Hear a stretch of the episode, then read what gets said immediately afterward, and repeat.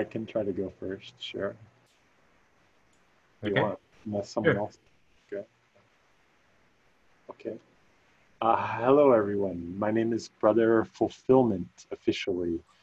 Uh, I'm a Buddhist monastic. Most people call me Brother Man. Uh, man is close to the Vietnamese word for fulfillment, but it has a different accent. But Brother Man seems to work well.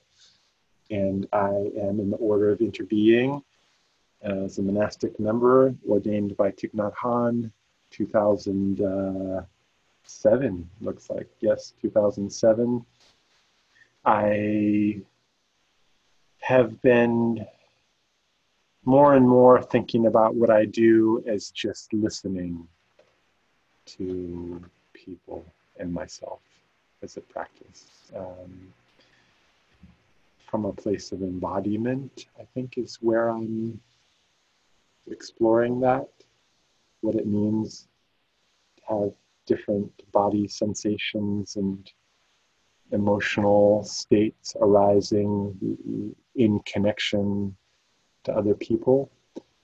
I live in, uh, I'm also very uh, interested in bringing that intersection of that kind of listening and how it relates to trauma healing into the realm of social justice work, into our activism, social justice listening, maybe I would call it. Uh, I live here, I live in New York City, uh, land of the Lenape peoples, um, which means people, but um, they're, they're known by that name, Lene Lenape, and um, I've been here since October. I came to be part of a group called the Extinction Rebellion. I felt called to get uh, engaged around the climate and ecological crisis, which also has dimensions of uh, social and racial justice. Inter- obviously, it's interwoven kind of dimensions, but that's where I started. And I'm very active in that group. There's a group called Mindful Rebels which is a bit of a funny name, but um, I like to think of it as a group that's in resistance to the forces of harm, both but starting from what's within our kind of disconnection from our own strong feelings, inability to manage strong forces, but then taking creative spaces of care out into the streets so we've done some public meditations. And now there's a group that also has had this idea that's called Meditating for Black Lives, that meditates in Brooklyn, that we've kind of, well, a lot of us are white, so I'll just name that in this group. And our whole organization is undergoing a process of trying to reckon with that and do anti-racism training, understand the dimensions of that, but also the willingness to be uncomfortable in these kind of dynamic spaces where people are calling out injustice or naming it, sitting with it. So a lot of us have been engaged with that kind of activity. Maybe that's enough for me to just say hi. I'm really happy to be here. Thank you. Thank you, Tafat Man. Um, Joanne, would you be willing to go next? Sure. Hello. To all of you I can see and all of you I cannot see. I um, I live in outside of uh, a small town, 15,000 people, Ukiah, California. Ukiah is uh, the Pomo word for uh, Deep Valley. And uh, our demographic is about one third uh, Latino, one twentieth uh, native population, Pomo, and uh, a large portion of uh, white folk. Uh, very rural, uh, about two hours from San Francisco by car. And um, I've been a psychotherapist here for the last 30 some years. Now I'm not counting anymore. Uh, about seven or eight years ago, I um, I quit doing that work on an individual level. I felt like that uh, there needed to be some um, training of people as uh, crises seem to be coming more and more steadily, and uh, fires and uh, oppression of our uh, Latino population who do not actually relate to the word Latinx. Um, so uh, I started working uh, with a, a, model called the Community Resiliency Model, which is heavily based on uh, somatic experiencing, but uh, also just so akin to the Buddhist psychotherapy model that uh, it was very compelling and uh, to de-Buddhify uh, that that approach so that people who are uh, not inclined to uh, seek out or trust psychotherapy uh, or who don't want to identify as there's something wrong with them could begin to have the skills or augment the skills or recognize the skills that they already had and use them more uh, deliberately uh, for being more resilient to the increasing traumas and crises. And this is a, a community that has a pretty much uh, 100% trauma because of wildfires and uh, very complex trauma because of uh, the injustice of immigration and uh, um, socioeconomic oppression. I so I've worked uh, with adults uh, for many years, also with children, and uh, spent uh, five or six years uh, doing this same work in a bilingual, bicultural elementary school here in town, public. So also been doing some of that work in the West Bank with Melanie and in Israel, and um, excited to see how cross culturally this is uh, so um, effective and uh, appreciated. As long as we don't use words that are um, hypo, hyperallergenic. So uh, that's enough for me, and uh, look forward to the rest of this conversation. Thanks. Okay. Um, Maver, would you like to go next? Sure, I'd be happy to. Hello, everyone. Um, my name, can you hear me? Uh, you might bring the microphone a little closer. Sure. Yeah. Is this is this better? Yeah. Yeah. Okay. Um, so my name is Maver de la Cruz. I am um, a visiting professor of dance at Scripps College. I am currently talking to you from Claremont, California, which is the land of the Tongva people. I am also John's next door next door neighbor.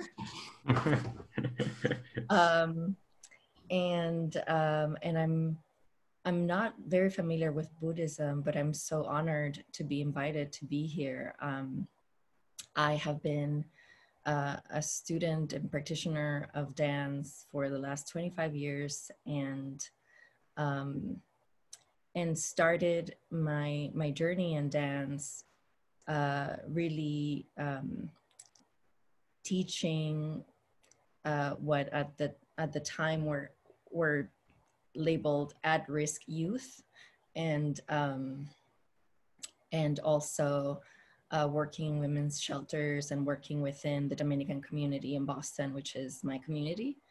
And um, and so that work uh, became eventually more important than my nine to five job. So I, I left my nine to five, five job to, to train myself to be a full-time dance instructor because I, I saw the power um, of what I could accomplish uh, sharing movement with different communities. Um, so I have been involved in a number of projects in the US and in Cuba, uh, working primarily with women, um, teaching dance and working through ideas of empowerment and social justice. And I see myself as a practitioner um, uh, who, in my performance work and in my teaching, I um, I'm definitely centering activism, centering ideas of justice, centering ideas um, of community building through my practice. Um, so I don't know what else I can say at this time, but oh well, I will after after all of you guys speak. I guess my role here will be to talk a little bit more about those connections that I see um, between movement as dance and movement for justice, and um, and perhaps invite us all into into a shared very easy, I promise, practice that you could potentially do sitting from where you are. So, um, so I will, I will take a turn at the end, but um, I'm very, very happy to be here to listen and learn from all of you. Thank you, John, for inviting me. Okay, thank you very much, Maeve. Um, Melanie, would you like to introduce yourself, please? Sure. Hi, everyone. My name is Melanie Jin. I am currently on land which was um, once populated by the Ohlone people, and specifically on groves of oak trees.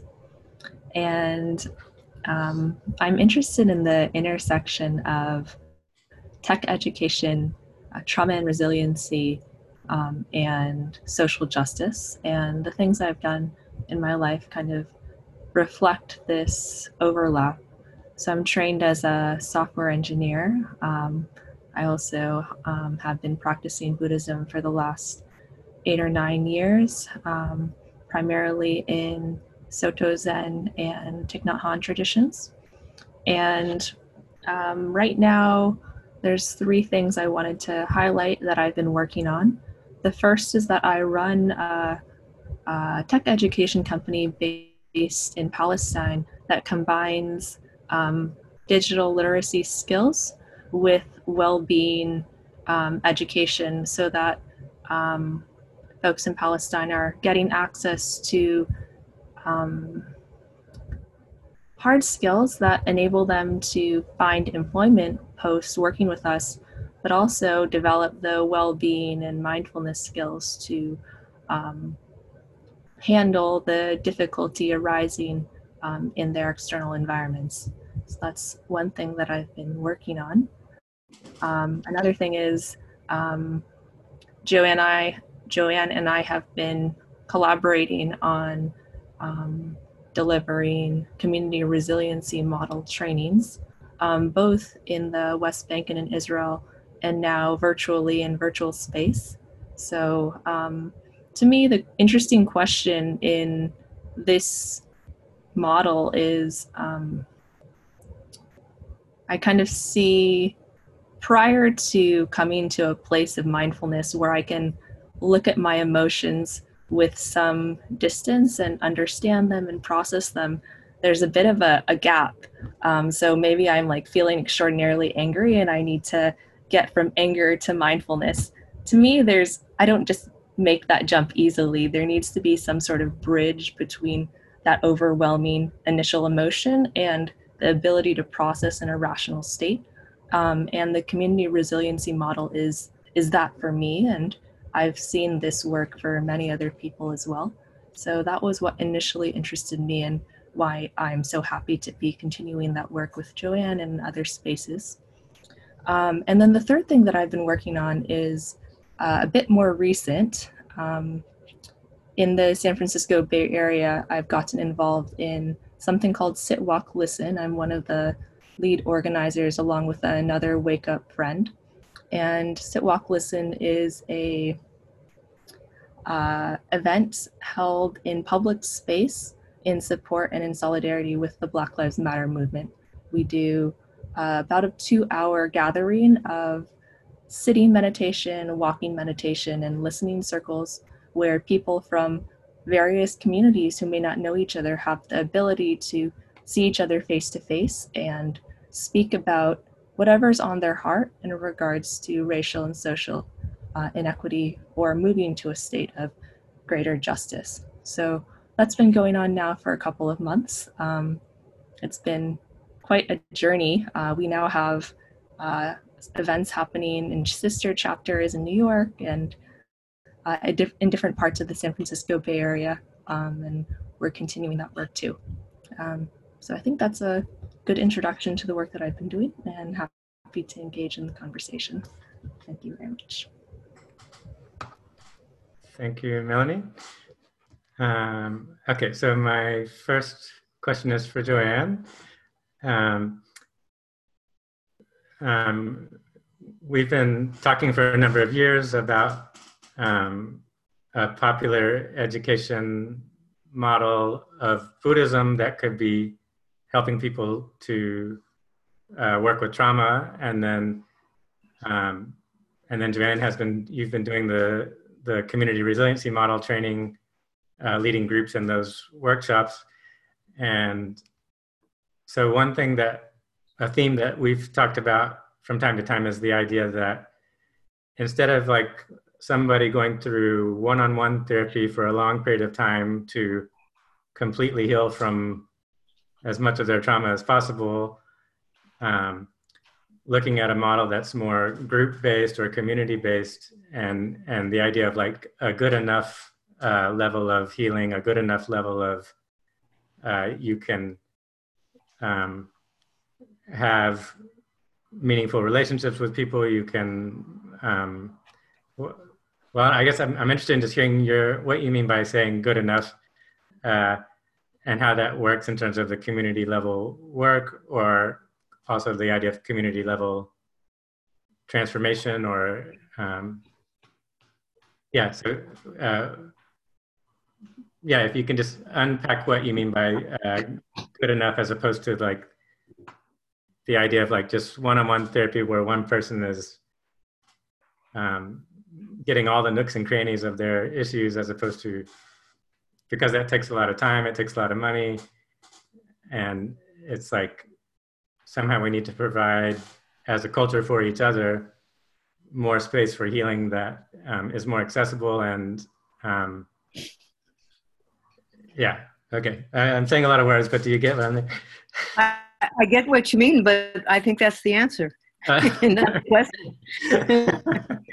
um, you know, Melanie uh, referred to uh, that gap, and uh, how do you go from uh, being really dysregulated to uh, being regulated enough to call on your strengths? And I think that's the enough is uh, first of all knowing what your strengths are, um, perhaps uh, beefing them up, and then knowing when you're not able to access them and knowing how to get there. And uh, that's not so terribly difficult. And I guess the way to know is if you feel like you're functioning okay and if you can uh, work collaboratively with your fellow community members in, in order to uh, move forward to accomplish what uh, you're aware of are your your main goals. And um, so then could you say more than about the CRM work, the the the technique and um, just your experience in that training and providing that training? Well, um, it's very body based. If you want to talk in Buddhist language, it's really um, looking at how the body informs each of the parts of the skandhas.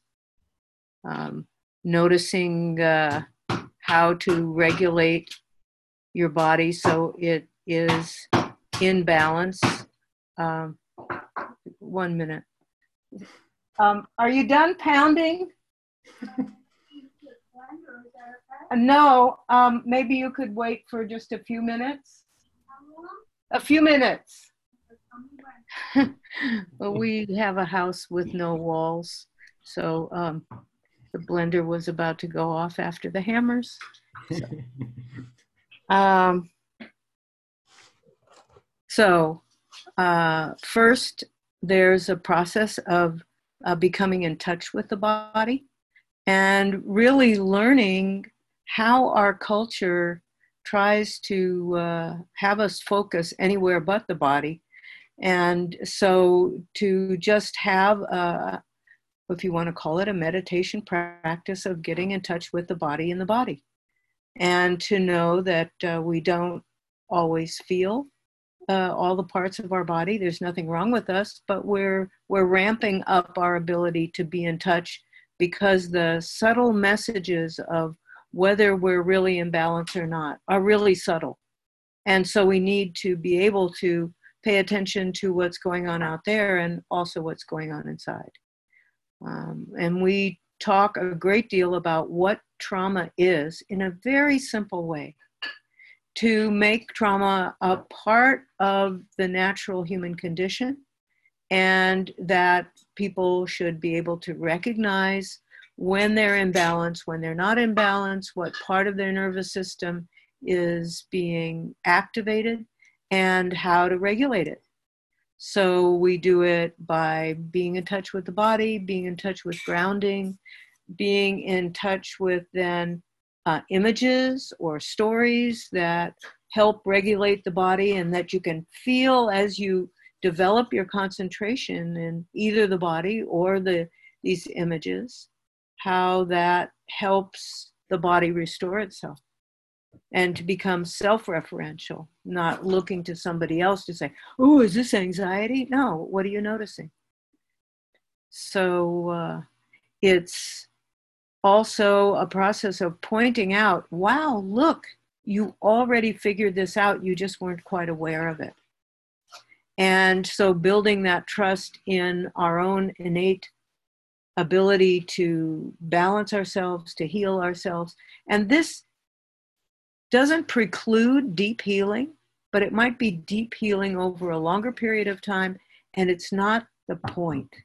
We're not always trying to like dig around and see if there are any more shards of trauma. They come up, we notice them, and we work with them as they come up. We don't have to dig at them.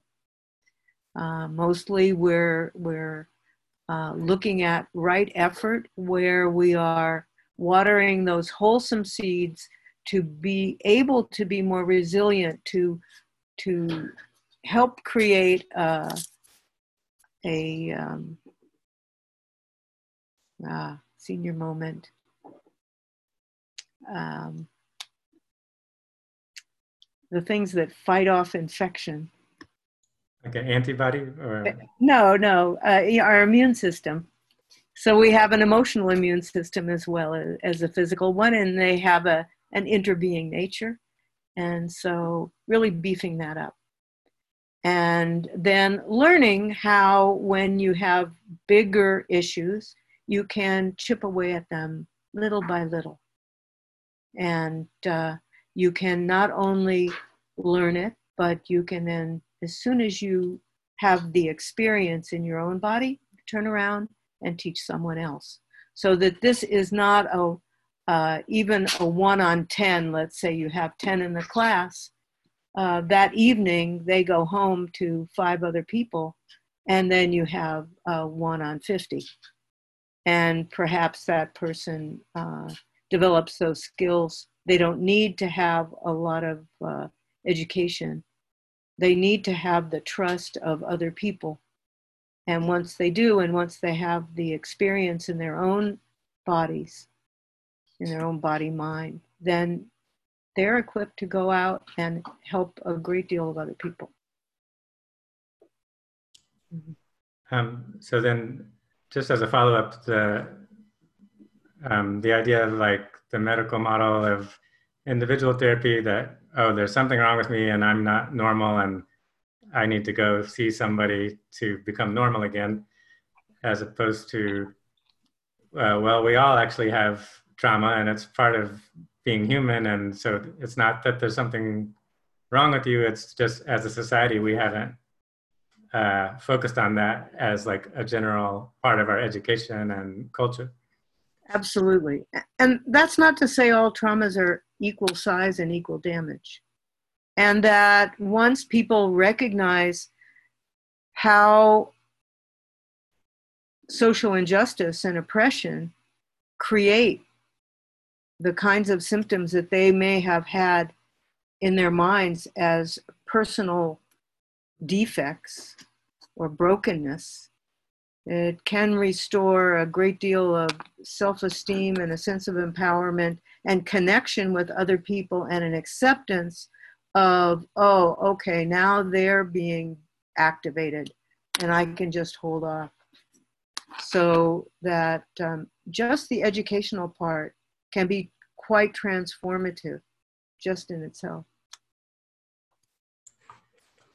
Okay, so um, before I ask the next question, is there anybody that would like to respond to what you've heard from Joanne? Brother, Brother Phap Man, yeah. I'm just so grateful to hear this shared concisely. I think it's really important, and I'm so grateful that work is being done. I feel like that I have a sense that I have maybe been recreating the wheel a little bit and it sounds very similar to what I do in listening circles. But one thing I wanted to add, and I, I guess you might agree, Joanne, but I'd be curious to hear it was is this sense that the way of like beefing that up is when there's a group of people we can actually lend some when we have this sense of connection we're using the power of connection like our nervous systems link up it's a very natural process, like when we have this connected space, safe space, sense of safety in a group, that we're actually lending some of our own capacity to do that regulation to others so they can do it. And that helps them build up that uh, strength. So I just wanted to name that is, at least for me, a really important element, like this shared nervous system to help each other get there. So, yeah. See some nods.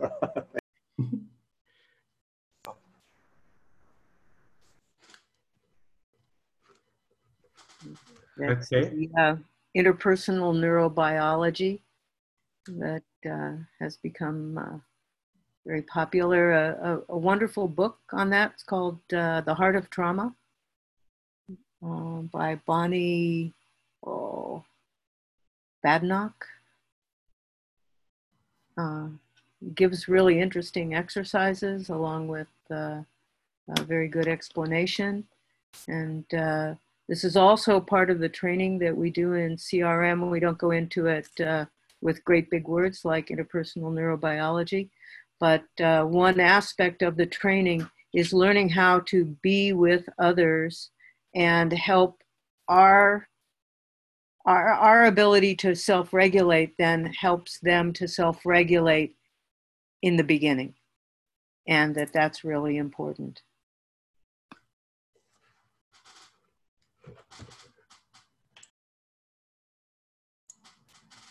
So I'm wondering, um, I think this is one of the dangers of Western psychotherapy is, is that it thinks it has discovered something or invented something that wasn't there before.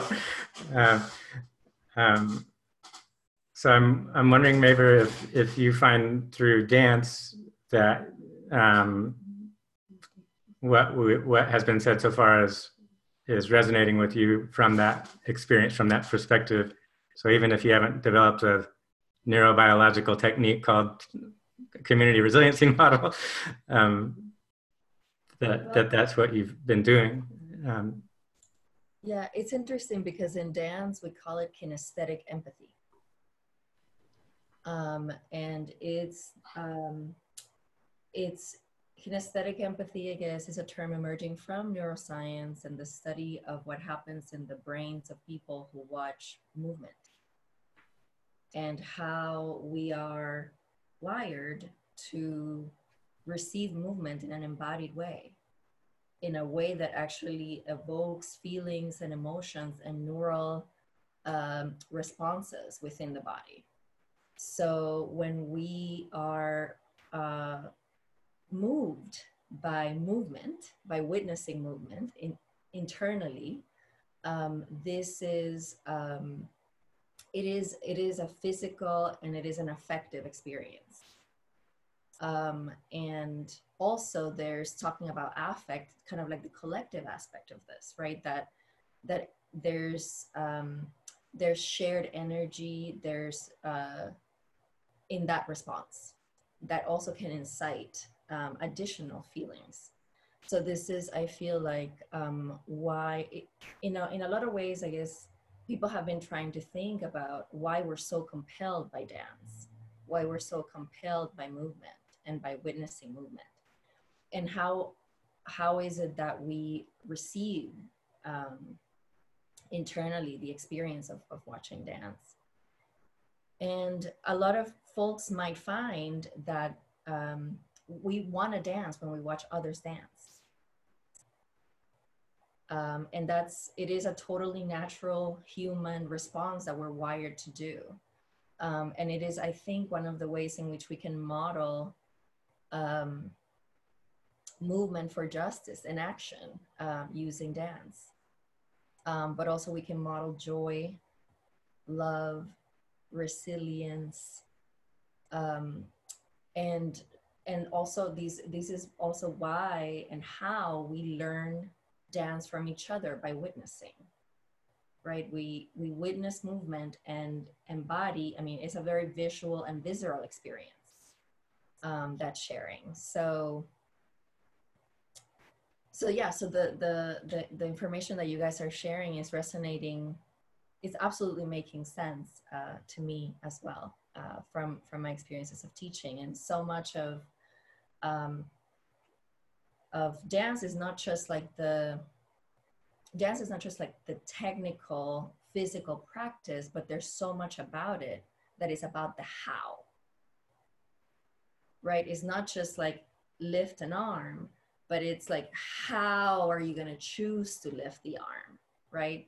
So it's about the decision of the how and in the how um, there is intention there is timing there is culture there is um, there's a sensorial experience um, there's uh, there's consciousness there's embodiment and in that in sort of making and mapping all of those connections um, i feel is how we you know how we can capture the imagination and how we can elicit um, feelings in other people.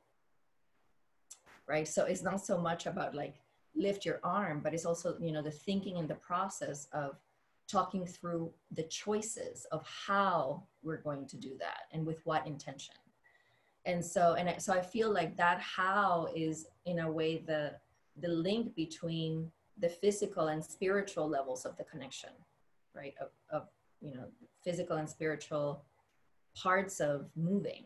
Um, and there's uh, for for choreographers and artists there's you know we spend 100% of our time thinking about that how right? This idea of generating, of like trying to express a concept or an idea, tell a story through movement is, you know, there is limited range of motion to all bodies.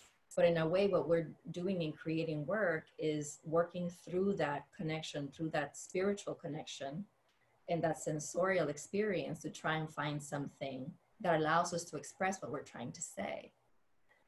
Um, so uh, yeah, kinesthetic empathy is um, is actually a, a, term coined by a theorist. Uh, her name is Susan Foster, and she's a um, scholar at UCLA in the World Arts and Cultures program and uh, is a well-known dance theorist. She's written many books. Um, and the, the text that this comes from is called Choreographing Empathy, um, where she's working through um, all of these ideas of like what dance communicates and how it is received and how we can build um, affect um, from performer to audience and vice versa. And this is often thinking about kind of proscenium stage performances, but I believe it's also true for community dance um, and social dance. I grew up in an, in a in a place. I grew up in the Dominican Republic. We you know there's a lot of social dance, and I and I and I believe that the the ways that dance permeates culture, um, in my experience growing up, is so much based on um, wanting to feel what others feel when they move. And there's something uh, that I'll talk a little bit more about. I don't want to take up too much time now, but about seducing others into the work of justice through movement um, and inviting that idea um, in, in how we move, like making it attractive to do the work of justice and pleasurable and joyful. Hmm. Thank you. Um, uh, Melanie, I'm wondering uh, if you have a particular response, and if not, I could ask you a question. Thanks, John. Yeah, I actually did have a response to um, Maver's share, um, thinking more loosely about how my body moves and the way I navigate space, my walking, my stopping, the way that I sleep, it's all a form of dance. It's uh, when I can bring conscious intention, kind of what Maver's talking about, the how, into my movement throughout the world, there is this um, this sharing with the people around me. And um, I, I guess one thing that came to mind is the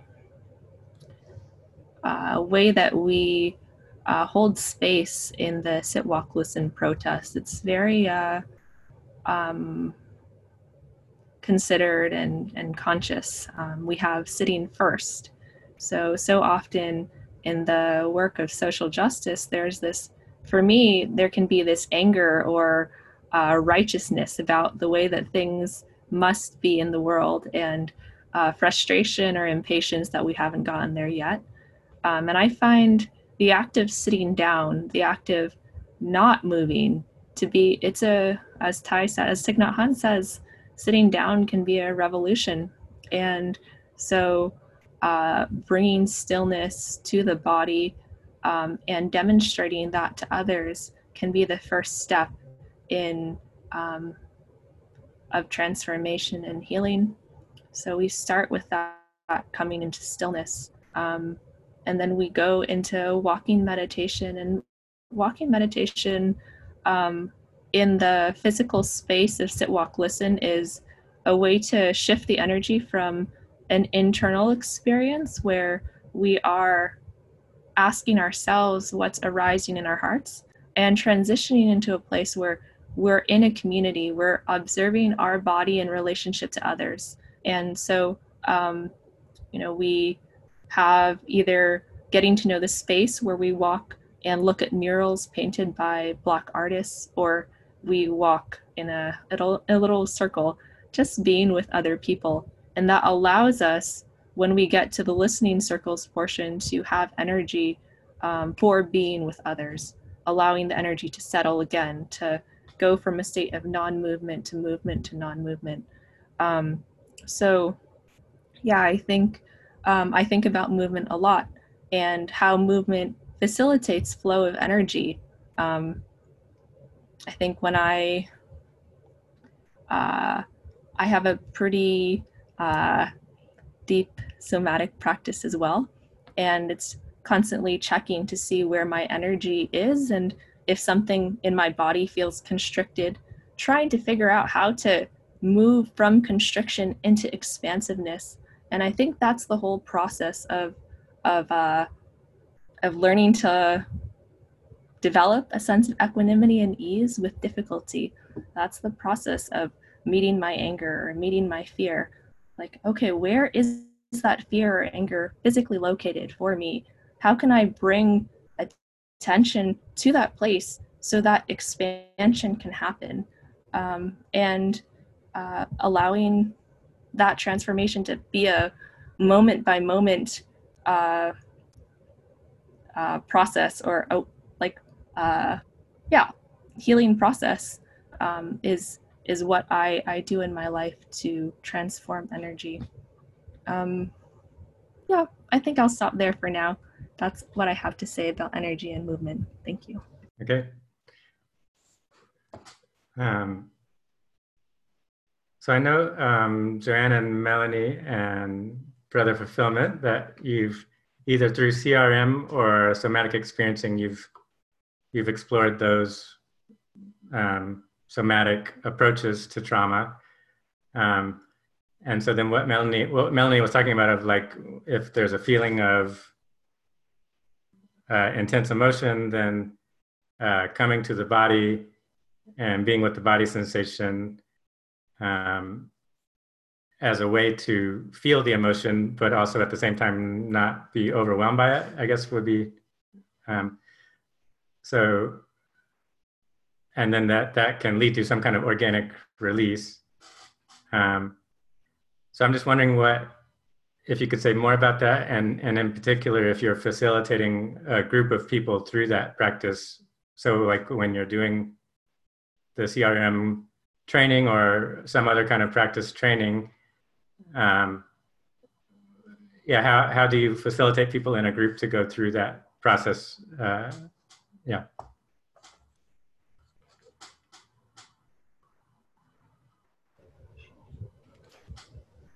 Is this a question for me, John? Just to... It can be, yeah. Either, yeah, yeah, yeah. Mm-hmm.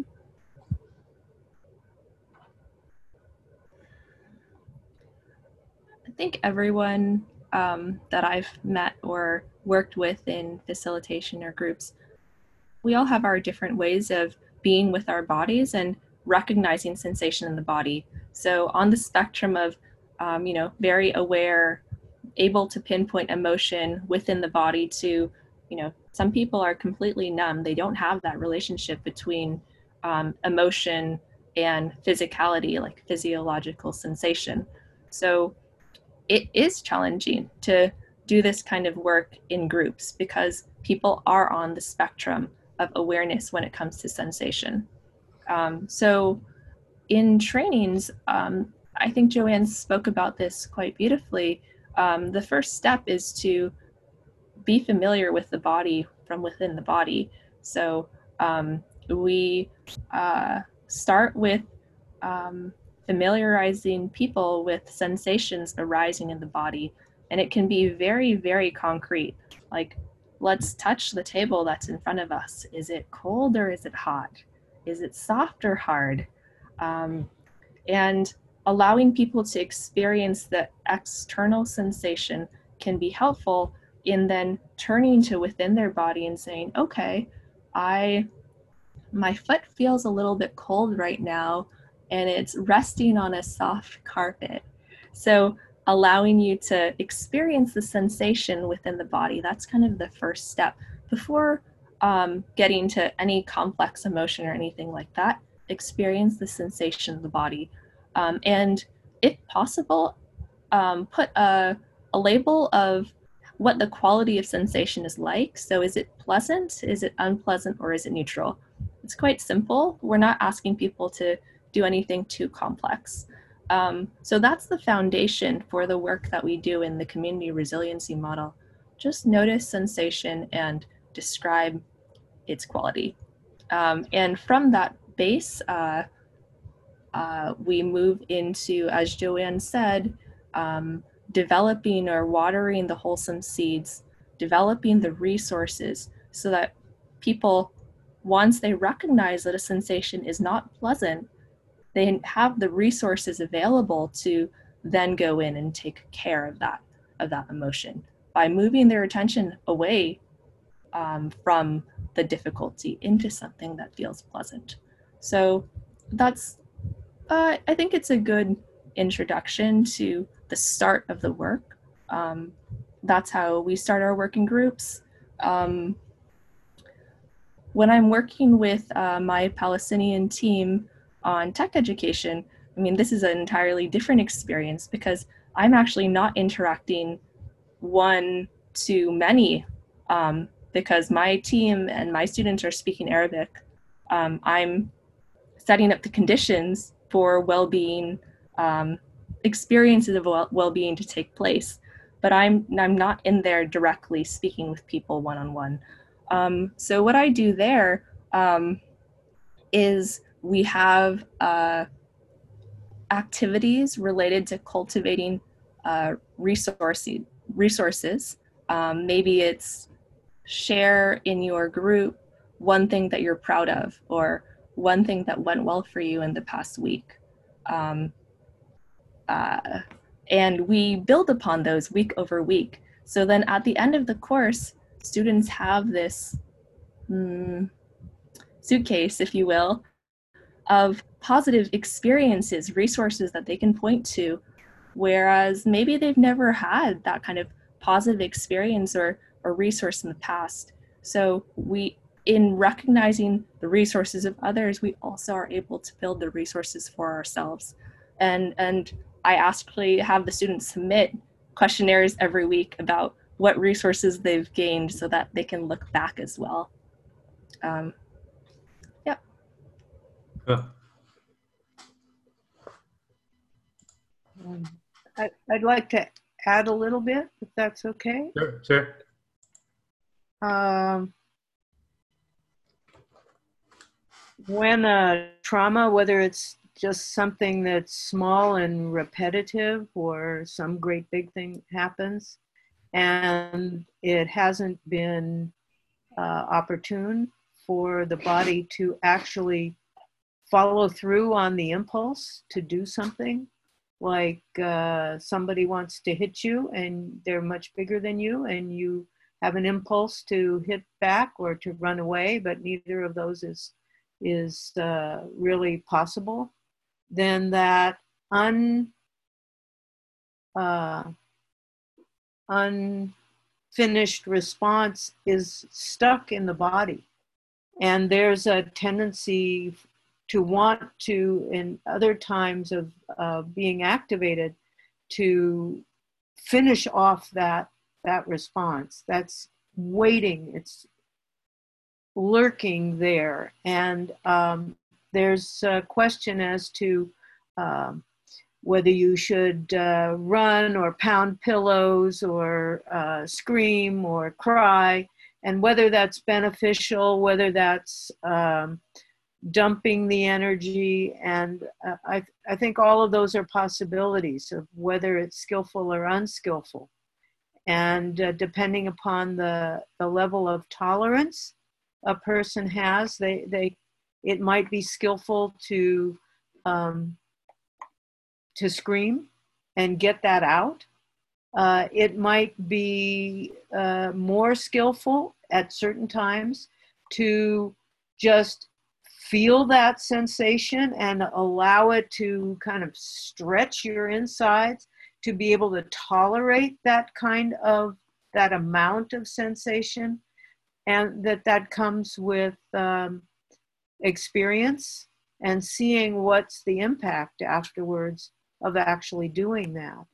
Um, we all have different levels of tolerance to different internal sensations.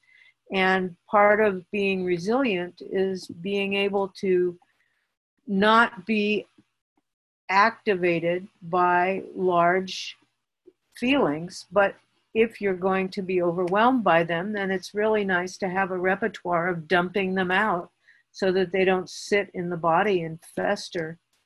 Uh, and oftentimes, if we're really in touch with our bodies, we'll feel that little bit of a hint of unfinished business in our arms or our legs or whatever, and given permission and even maybe sometimes accompaniment in actually doing those motions. And you can do them big, you can do them small, you can do them slowly so you you can really bring a mindfulness to them. And uh, sometimes that uh, when I watched uh, Maver raise her arm the second time, when you did that, there was so much in there. It was like, whoa, if you had slowed that down and really gotten in touch with all of the whatever is in there, it goes beyond concepts and language in a deeply healing way. And some of those, then lifting the arms or whatever, can become actually a resource for certain senses of empowerment. And you only have to even maybe think about raising your arm to, to create that sense of empowerment inside. So, working with those nervous system releases and sometimes they just happen you know you're burping or you're you're hiccuping or you're wanting to pound the walls or whatever um, to to greet that with a playfulness or a curiosity at least and to say that the body you know this famous um, title of the book the body keeps the score it really if you can listen to that body um, there's mountains of wisdom and um, not just wisdom but awe at what goes unnoticed inside and that this community resiliency process just tries to keep bringing your attention. Whoa, look at that. What do you make of it? Look at that. Experience it more fully. Play around with it. Make it bigger, make it smaller, whatever. And um, that while we can do this training just verbally and with little games or whatever, you could also teach it entirely through dance. Entirely. And it would be so alive and it would speak to an audience that you would never get in a workshop. So, um, just to uh, put all those things together. Anyway, that's enough for me. Um, uh, Mary, would you like to respond? Um, I just want to say I agree. I don't know when when do we start when do we start moving together? I just want to practice, you know. I just want to try try things out. That's what I want to do. Yeah. Um, I, I think I'm ready. Is everybody else ready? Do, shall we try? Uh, Brother Phap Man, did you want to share anything? I'm I'm just resonating a lot with what's being shared. I think that uh, yeah, it's um, the word that just popped into my mind is kind of magic.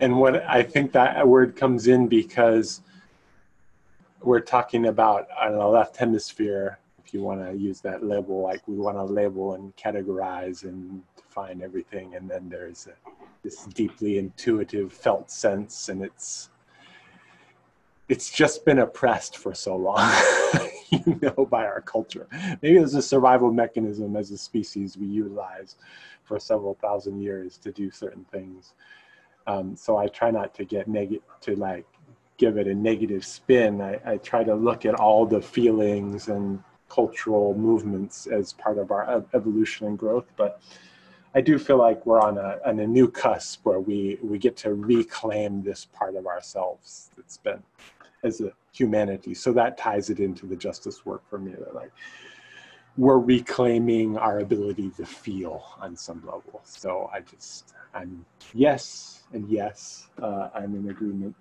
I think that I love that when um, Melanie was talking about, you know, like touch something, you know, when I do uh, the listening circles that I do, I have this nice brick wall back here, and it's just very, it's like cool, and it's got, it's like solid, and so I often find myself, or I'll do this, like the hands have so much energy and power in them, just like hand on the heart, hand on the wall, and I'm like, okay.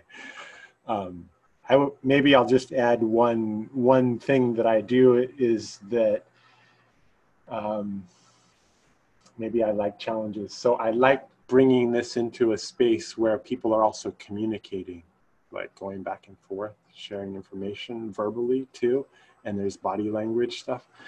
And what I often invite people to do is just slow down. And I, I, I think that fits with the playfulness. I'm, I'm, I'm really, when I hear that, I'm like, oh, I want to bring more of that in because slowing down, it's like, oh yeah, I can play around with my body and my feelings and the words that I'm hearing someone use. And even maybe even some of the pain that I might feel that's come up because of what someone said. So um, I like pauses a lot. Okay, let's take a pause. I'm often hear myself do. Let's take a pause. Do use whatever resource. I use the resource language too. Like I, I have you know I try to list them off, but you know like I think the tactile one is just so important. Um, I have this intuition that's a good place to start, and I'm wondering if that's where other people start, like the sense of weightedness, contact with something on in that in the flow of gravity. It just seems to be very helpful for folks that I've worked with so far to do that first. But I'm I'm quite curious about all the different uh, resources. Sometimes for people that have had trouble in the body I know that the visual, the soothing visual, can be um, helpful. So anyway, feel like I'm rambling a little bit, but I said what I needed to say. I think I'm good. Thanks for listening. That's nice. I like it. Uh, okay, shall we shall we transition to some dance led by Maver? All right, cool, cool, yay. So um, I'm just gonna frame our thinking, uh, collective thinking, uh, for a couple of minutes, and then and then lead us into trying some some things. Um, so camera on, camera off is up to you, um, and I'm hoping to primarily um, be a, a sensorial guide for us uh, for a little bit. So as I said before, um, dance is action oriented, like activism. And it needs movement. And both require that we put our bodies in motion in order to accomplish something in the world. Um, but also, dance is an, an, aesthetic practice, and often people feel intimidated um, by the use of the word dance because of the aesthetic connotations uh, layered over that word. I often use movement instead of dance uh, in my teaching in order to make it less intimidating. But I think that I don't want to let go of that um, aesthetic connection because I think that there's power in it. So uh, I feel that dance can give us a connection to beauty that is not focused on a superficial judgment or assessment of the body, but rather is focused on a production or generation of beauty that emerges from the movement that we accomplish with the body. Right? So, in a way, it sort of allows us to decenter like the judgment of the physical and the flesh and moves us into an assessment of um, the sensed and also the effect. Right? And and I and I also want to connect that to social justice, right? Like the beauty of the movement is in what it can generate and produce. The beauty of the movement for social justice is in its effects in the world. Um, So, movement that isn't inspired by justice, and, and in th- that's saying, like, okay, my aesthetic is going to be justice. Like, what if my aesthetic is justice? and that's what I, if justice is beauty, then I'm to make that my aesthetic. And then, uh, so movement that is generated and inspired by justice is driven by this beautiful intention. And so we can think about moving towards justice as beautiful motion. And, um, and this is inspired by uh, something that um, a teacher of mine, her name is Soyini Madison, Dr. Soyini Madison, um, one time said to, to us in a classroom, she was like, use beauty to seduce them into justice. Hmm. And I thought that was really powerful, and I never forgot the power of that, right? That I could use my art um, to invite and seduce people and make the revolution look attractive um, and, and, and make people want to be a part of it. Um, and not just that, but move with me into it, right? So I guess what I'm saying is like in order to to know how to move beautifully towards justice, um, we need to have a clear intention. And often, you know, in my thinking, in my practice about like how do I connect to that intention, um, I think about love as a power, a powerful engine for movement and for dance. So I try to inspire my movement and like breathe in the love around me in order to be motivated by a, by a positive, powerful force towards justice. Um, and so, what I would like us to do is just to close our eyes and find a comfortable way of sitting. And with eyes closed, first breathe in love. And in that practice of breathing at your own pace in the ways that it is comfortable to you, I would like us to start trying to breathe into the back of our head from the inside. What does the base of your head feel like at this moment? So, allowing the breath to play and touch that space between your neck and the base of your head on the inside.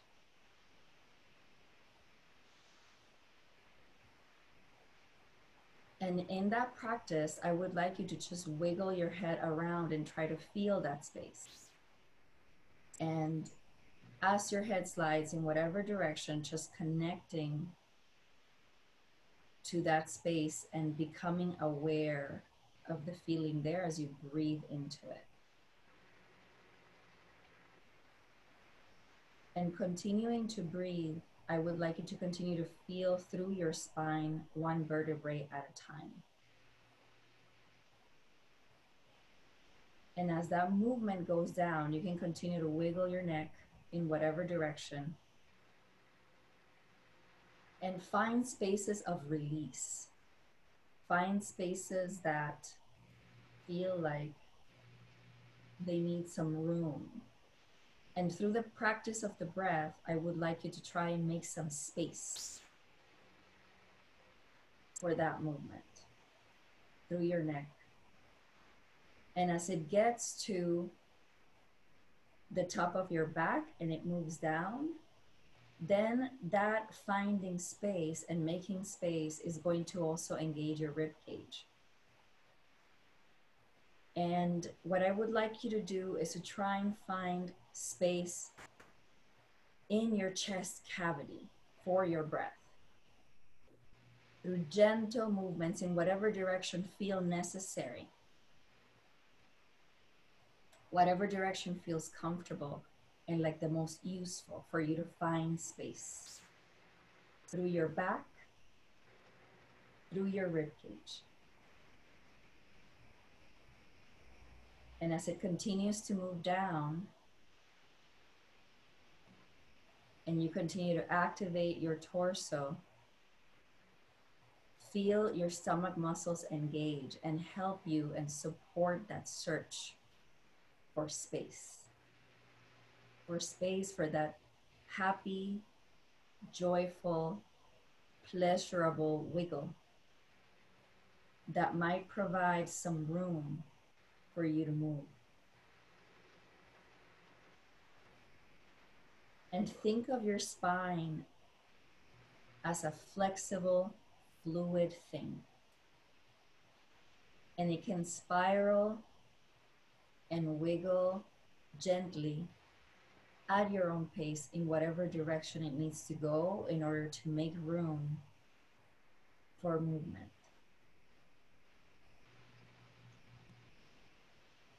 And continue to move down your breath as you connect, however you're, se- you're seated, to the floor, whether it's your chair or you're seated on the floor, bring it down to your tailbone. So that means that your pelvis also is activated and it begins to feel loose and expansive and make room for your breath.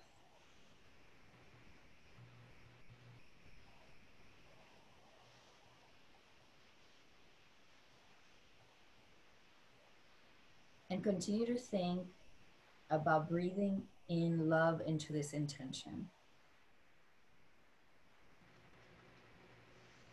And now think about the gestures of love that you give and receive every day and what everyday movement or gestures are involved in those expressions of love, of care that you give and receive every day.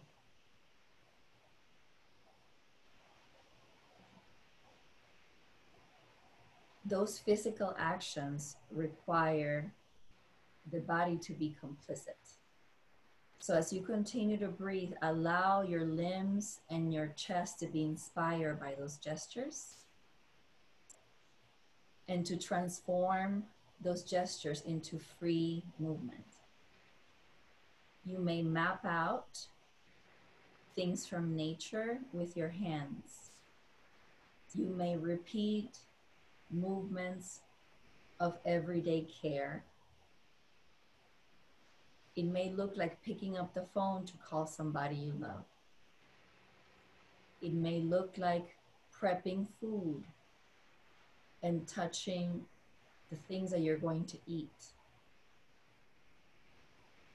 It may look like an appreciation of nature, serving a glass of water to yourself or someone else.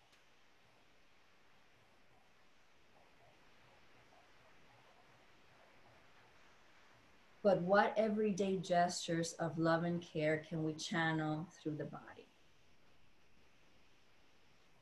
What does that look as we map out these things abstractly and allow for that movement to be free and to also make space for the breath into those gestures. They are uniquely yours. They don't have to represent anything that's legible to anyone else. You created some space so you can Im involve your head, you can involve your shoulders and rib cage and your stomach as you flow in through movement. So I would like us to just continue in this soft practice. I'm going to play just music for a few minutes and just make room for you to just feel your way through this movement.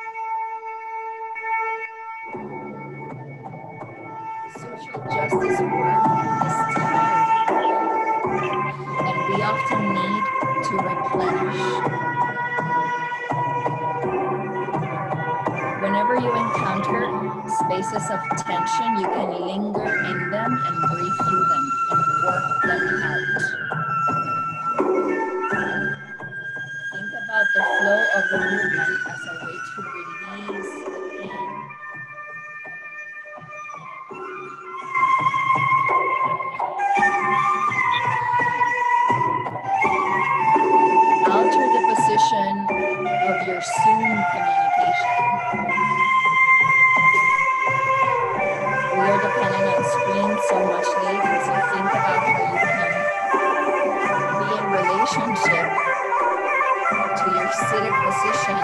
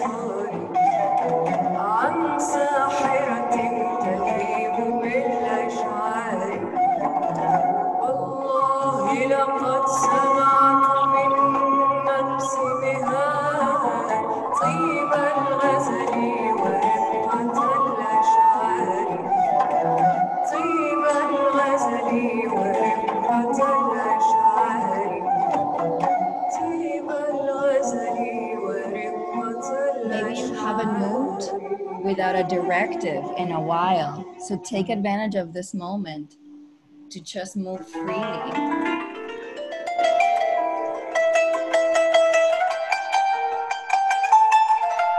the purpose is to breathe through the sensation.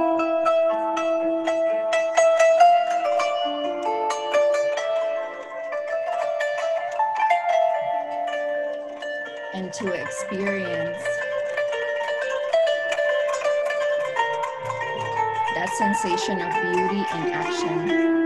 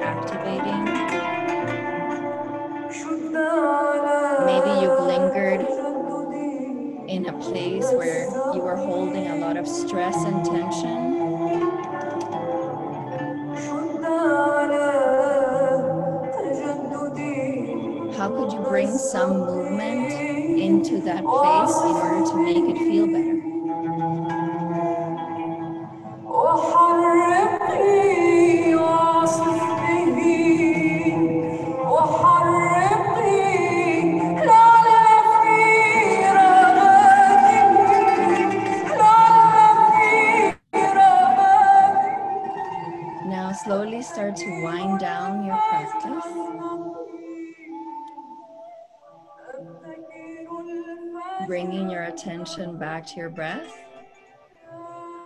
Start to stabilize your body.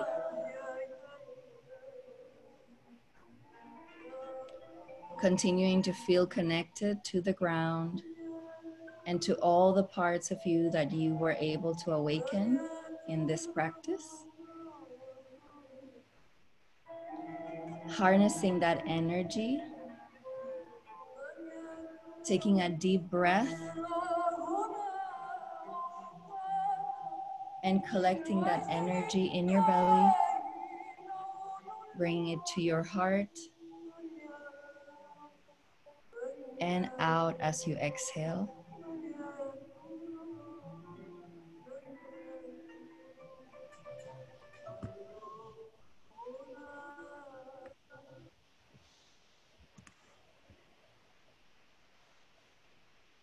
Thank you all for um, participating. I even broke a little sweat, Me too. but I hope you're feeling activated, warm, loved.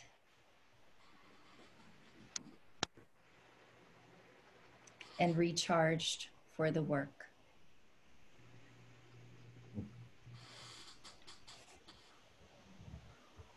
Thank you, Maeve.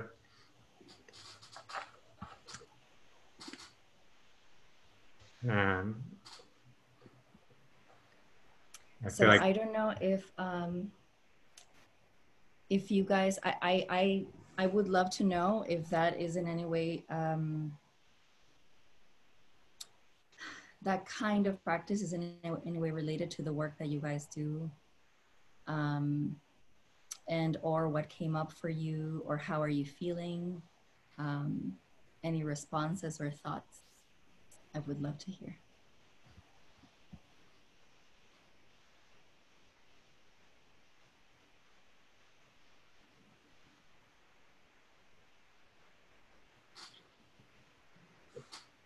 Um, I feel some relief in my body. Oh, you can't hear me? I think I'm unmuted. Can you hear me now? That everyone else is muted. Can you can you hear me? Yeah? Can you hear me, can you hear him, Maeve? Uh oh. Looks like a technical uh, issue. Maybe we'll wait. Should we wait? Yeah. Can you hear me now, Maeve? I can hear you guys now. I'm gonna put this, uh, music. Yeah, Okay. And you can hear Brother Fulfillment? I can. I can. Bye. now. Yeah. Okay. I was just saying I feel some relief in my body.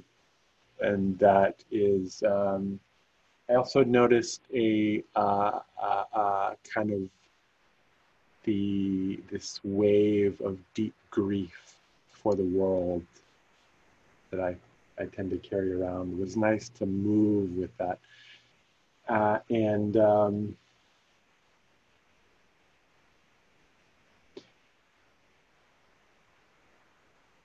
you asked a question about is that connect to because i'm like in my mind i'm like no i don't invite people to dance but i try but that's what i want the uh, that's the the sense of what happens i think when i have people communicating with each other.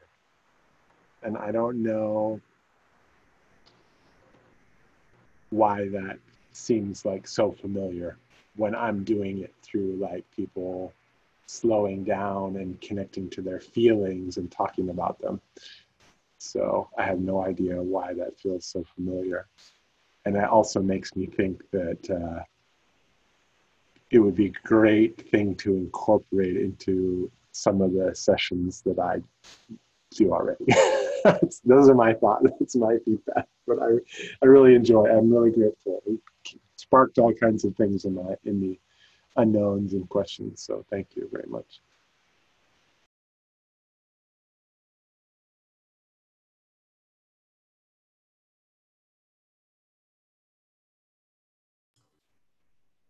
Yeah, and I was feeling the back of my head, just a feeling of elegance and um, a sense, not, respect is not the word, but something where some appreciation of the elegance of just imagining my, seeing myself like from behind, seeing that place. And yeah, so just like,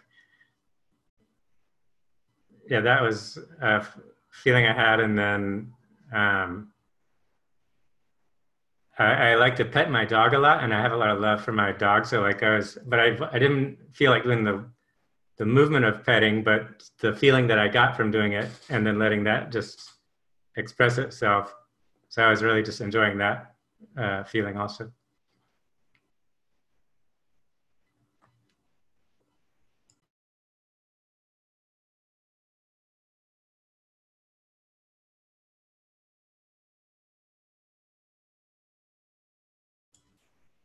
Um,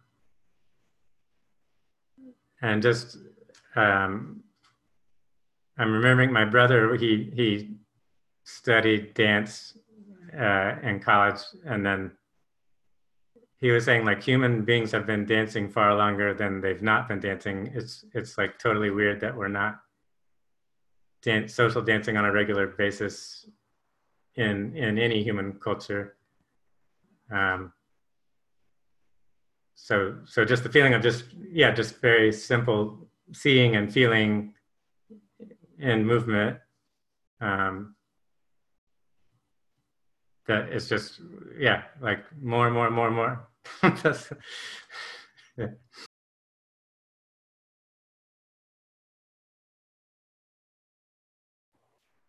yeah i guess i'm wondering um, I'm I'm really interested in integrating some some more of the the things that you guys all that you all have been uh, have been talking about into into this uh, this physical practice. I think that there's just so much synergy and so much that that can be explored.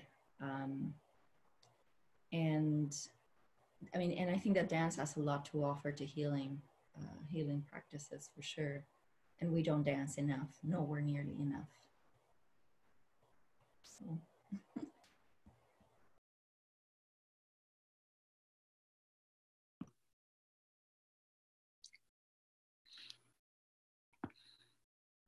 um,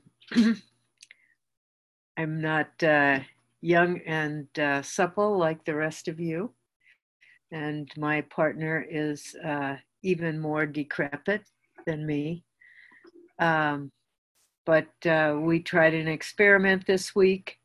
Uh, I put on a um, some rock and roll from the uh, late 50s and we uh, we danced all of the typical movements like where you reach between your legs and you pull your partner through and flip them over we did that. We, of course, we didn't do it exactly the way um, you see in the movies, but it was hysterically funny, and the body responded even in micro movements. You know, it doesn't really matter um, as and the body remembers, and it remembers along with the music. And it was probably the highest moment of my week last week. And we just laughed hysterically. And there was nothing lacking between that and what what we never were able to do anyway uh, in the 50s. So um, I think uh, we had a moment, uh, Melanie and I. Uh, there was a uh, a group of women, very, very, very traumatized, living in a, a community that was incredibly violent. Um, this woman had her hands and face blown apart as a child from a, a bomb.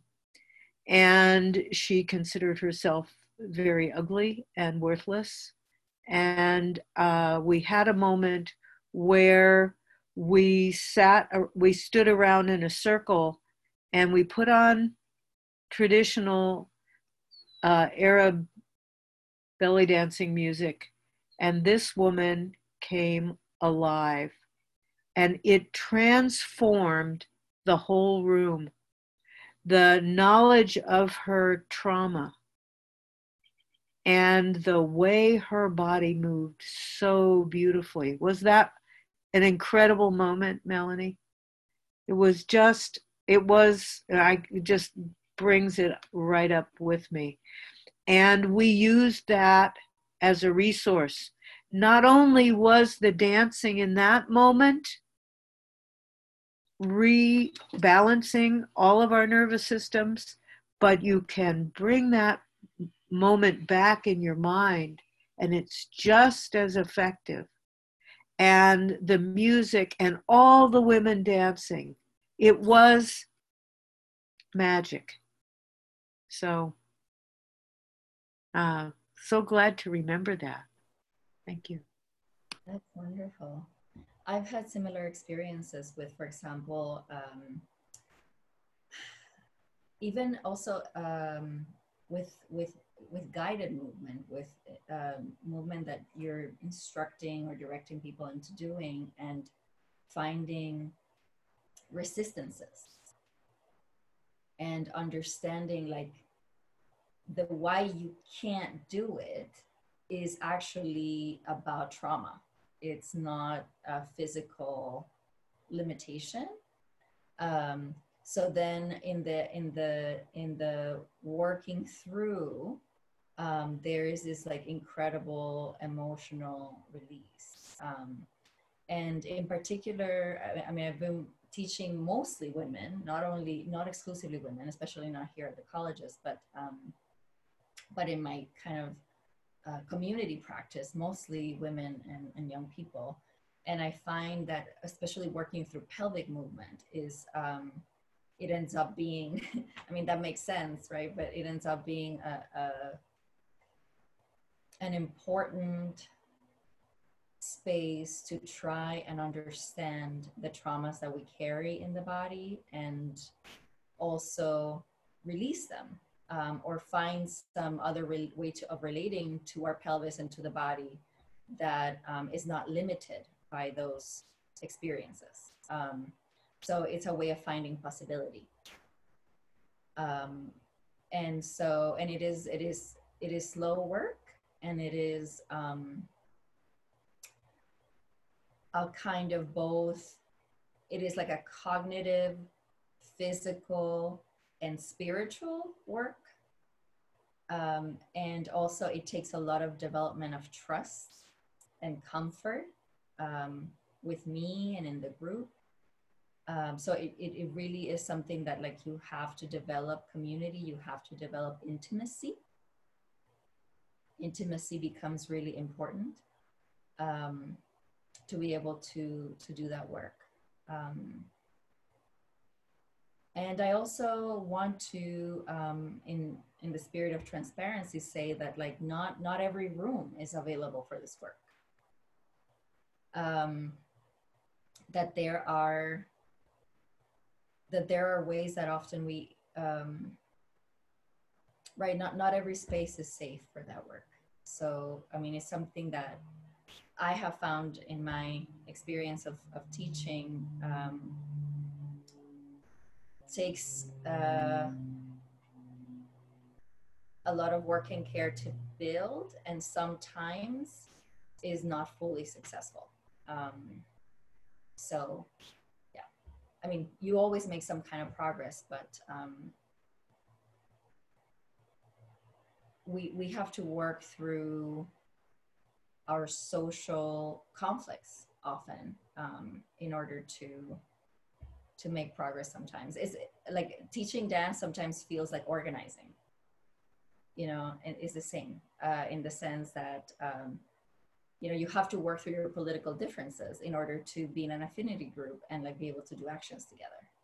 And sometimes you, you, you get to you know you compromise and you move forward and sometimes those tensions remain you know. So um, so i just feel like i, I want to be conscious of that too that um,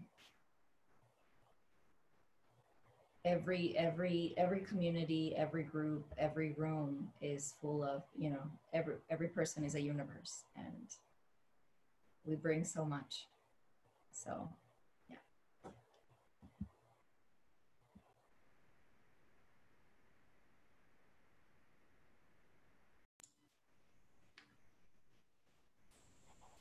Are we out of time, John? Or Um, well, technically the panel's done and now we're doing the dancing part of it, but we've already done the dancing part of it. So we could keep talking uh, for uh, 10 minutes more for those that, yeah, if, if someone needs to go, they can go, but um, there's 10 minutes left on the schedule.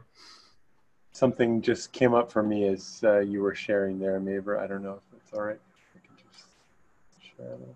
please yeah And also what Joanne said, two things. One was this image of dan- dancing, like the um, rock and roll dancing in the 50s. I don't know, that brought a real smile to my and joy. Like just, I, I'm just amazed also at our ability to transmit information, even sometimes when we weren't there, you know, like just like the, the capacity to go there with people is so profound, and are empathic. And that's what's making me think like, oh, that's why it feels like dance partly because it's this empathic response that you're evoking. And I was like, oh, that's why it feels so familiar.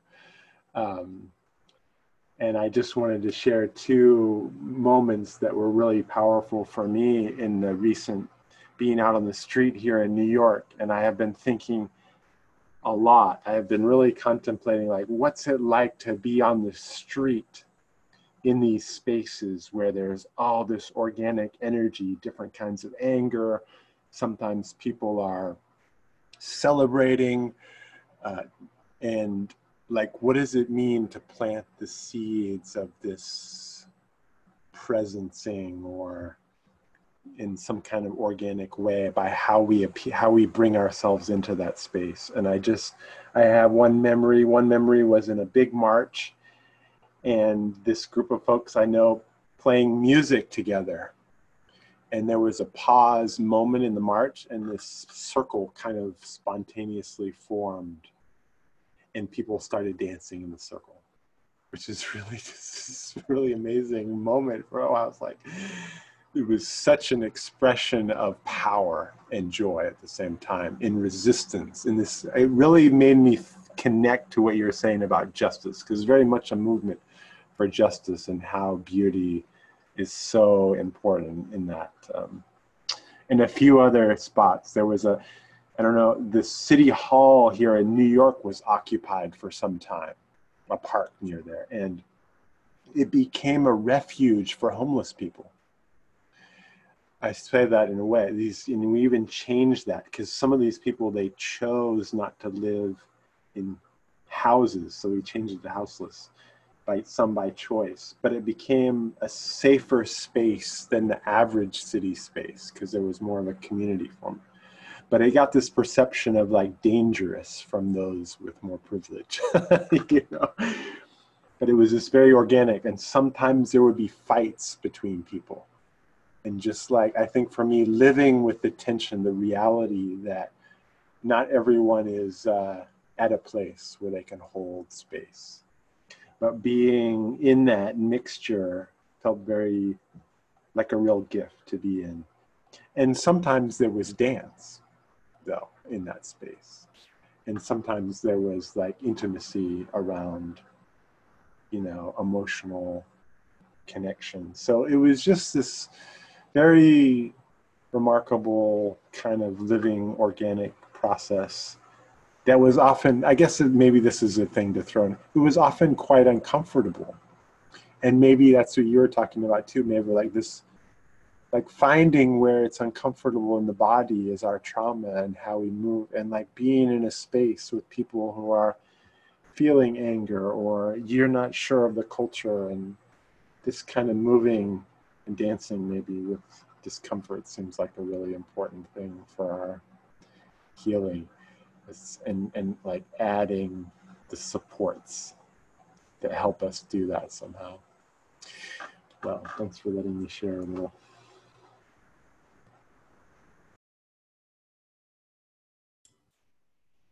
Yeah, for me, uh, when I was in college, I learned meditation and body centered trauma therapy, and I took dance class, and I. Um, my laptop is having on and off sound issues, so um, so I'm, I'm I may miss a word or two of what's being said. It's coming in and out for some reason. Okay. Um, and uh, it's being recorded too, so you'll you'll be able to hear. uh, um, let's see. Well, wait a second. I can pause the recording. Okay, can you hear me now, maybe? Okay, cool. Um, so I was saying how when I was in college, I I took dance classes. I learned how to play West African drums and played the drums for dance classes. And then I learned to meditate, and I learned I, I did body centered therapy at the same time. And um, so for me, I think like meditation and then Buddhism and the teachings from Buddhism that are so much based on contemplative practice in the body. So it really um, it supports or cultivates being in the body as well as the, the experience of intuitive knowing or awareness and not not uh, conceptual knowing or awareness. And um, so then just the feeling that as a culture in general um, in the us if you just go through the regular system, the system doesn't necessarily teach you how to be in your body, and it will try to privilege the conceptual mind over the embodied knowing mind, um, and and how that can lead to addiction, trauma, dehumanization. Um, so I feel like there's a really rich space for inter inter exchange between any kind of body centered practice um, through art or dance or um, yeah like even i'm thinking like pottery making pottery um, so just embodied knowing as something that um, with buddhism it's normally you see it as sitting or walking slowly or um, maybe chanting or things like that. Um, but but feeling like that it's it's the same overall uh, body centered approach, intuitive mind approach. And so then yes, I'm really interested in in how um, yeah, like well, there's a um, a theologian from Ghana who who he talked about um, there's a word i can't remember the specific language in african language but it's basically knowing through moving. Like you you know something through through the movement of it. That's how you know. And so as opposed to our western model that seems more just conceptual mind is how you know something but really you don't really know something. Uh, um, I wanted to just quickly respond to what Brother Fulfillment said about protests and um, protest is actually choreographed movement. Um, like marching is choreographed movement. Um, uh, we have also very, like recognizable gestures, like fist up, like wherever we see this image, it, it means something. So there's also like a, we in, in, in recent Black Lives Matter protests that I've um, attended, also protesters are taking a knee collectively, um, marching through the streets and occupying space. Like these are all intentional movements. They are about the how, they're collective, they're affective, and they have meaning to us. But also, um, as I as I was instructing you guys or guiding you into um, breathing into like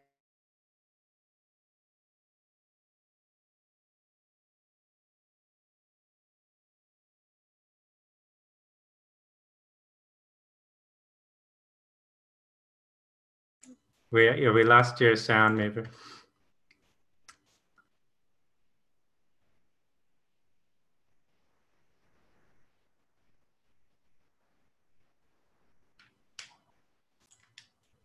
So I just want to thank everybody for participating, and then um, uh, I will I will follow up after the conference to create spaces for people to stay connected with each other to for, keep um, being able to work with each other and um, collaborate. Uh, and so, um, yeah, I'm hoping then with this panel and all the other panels of the conference, it's just the beginning of a conversation and, and which we can keep exploring further together. Uh, okay, so thank you very much for participating today. And uh, if you are interested, the next event will be at 7 p.m. Um, Bhante Sumita, who's a monk, a Sri Lankan American monk, will be um, giving a talk. Um, uh, now we can hear you, maybe, I think. oh you can hear me Yeah, it came back. oh wonderful I just wanted to say thank thank you to, to all of you for everything that you shared and thank you John for organizing us Yeah, my pleasure. Thank you. So alive.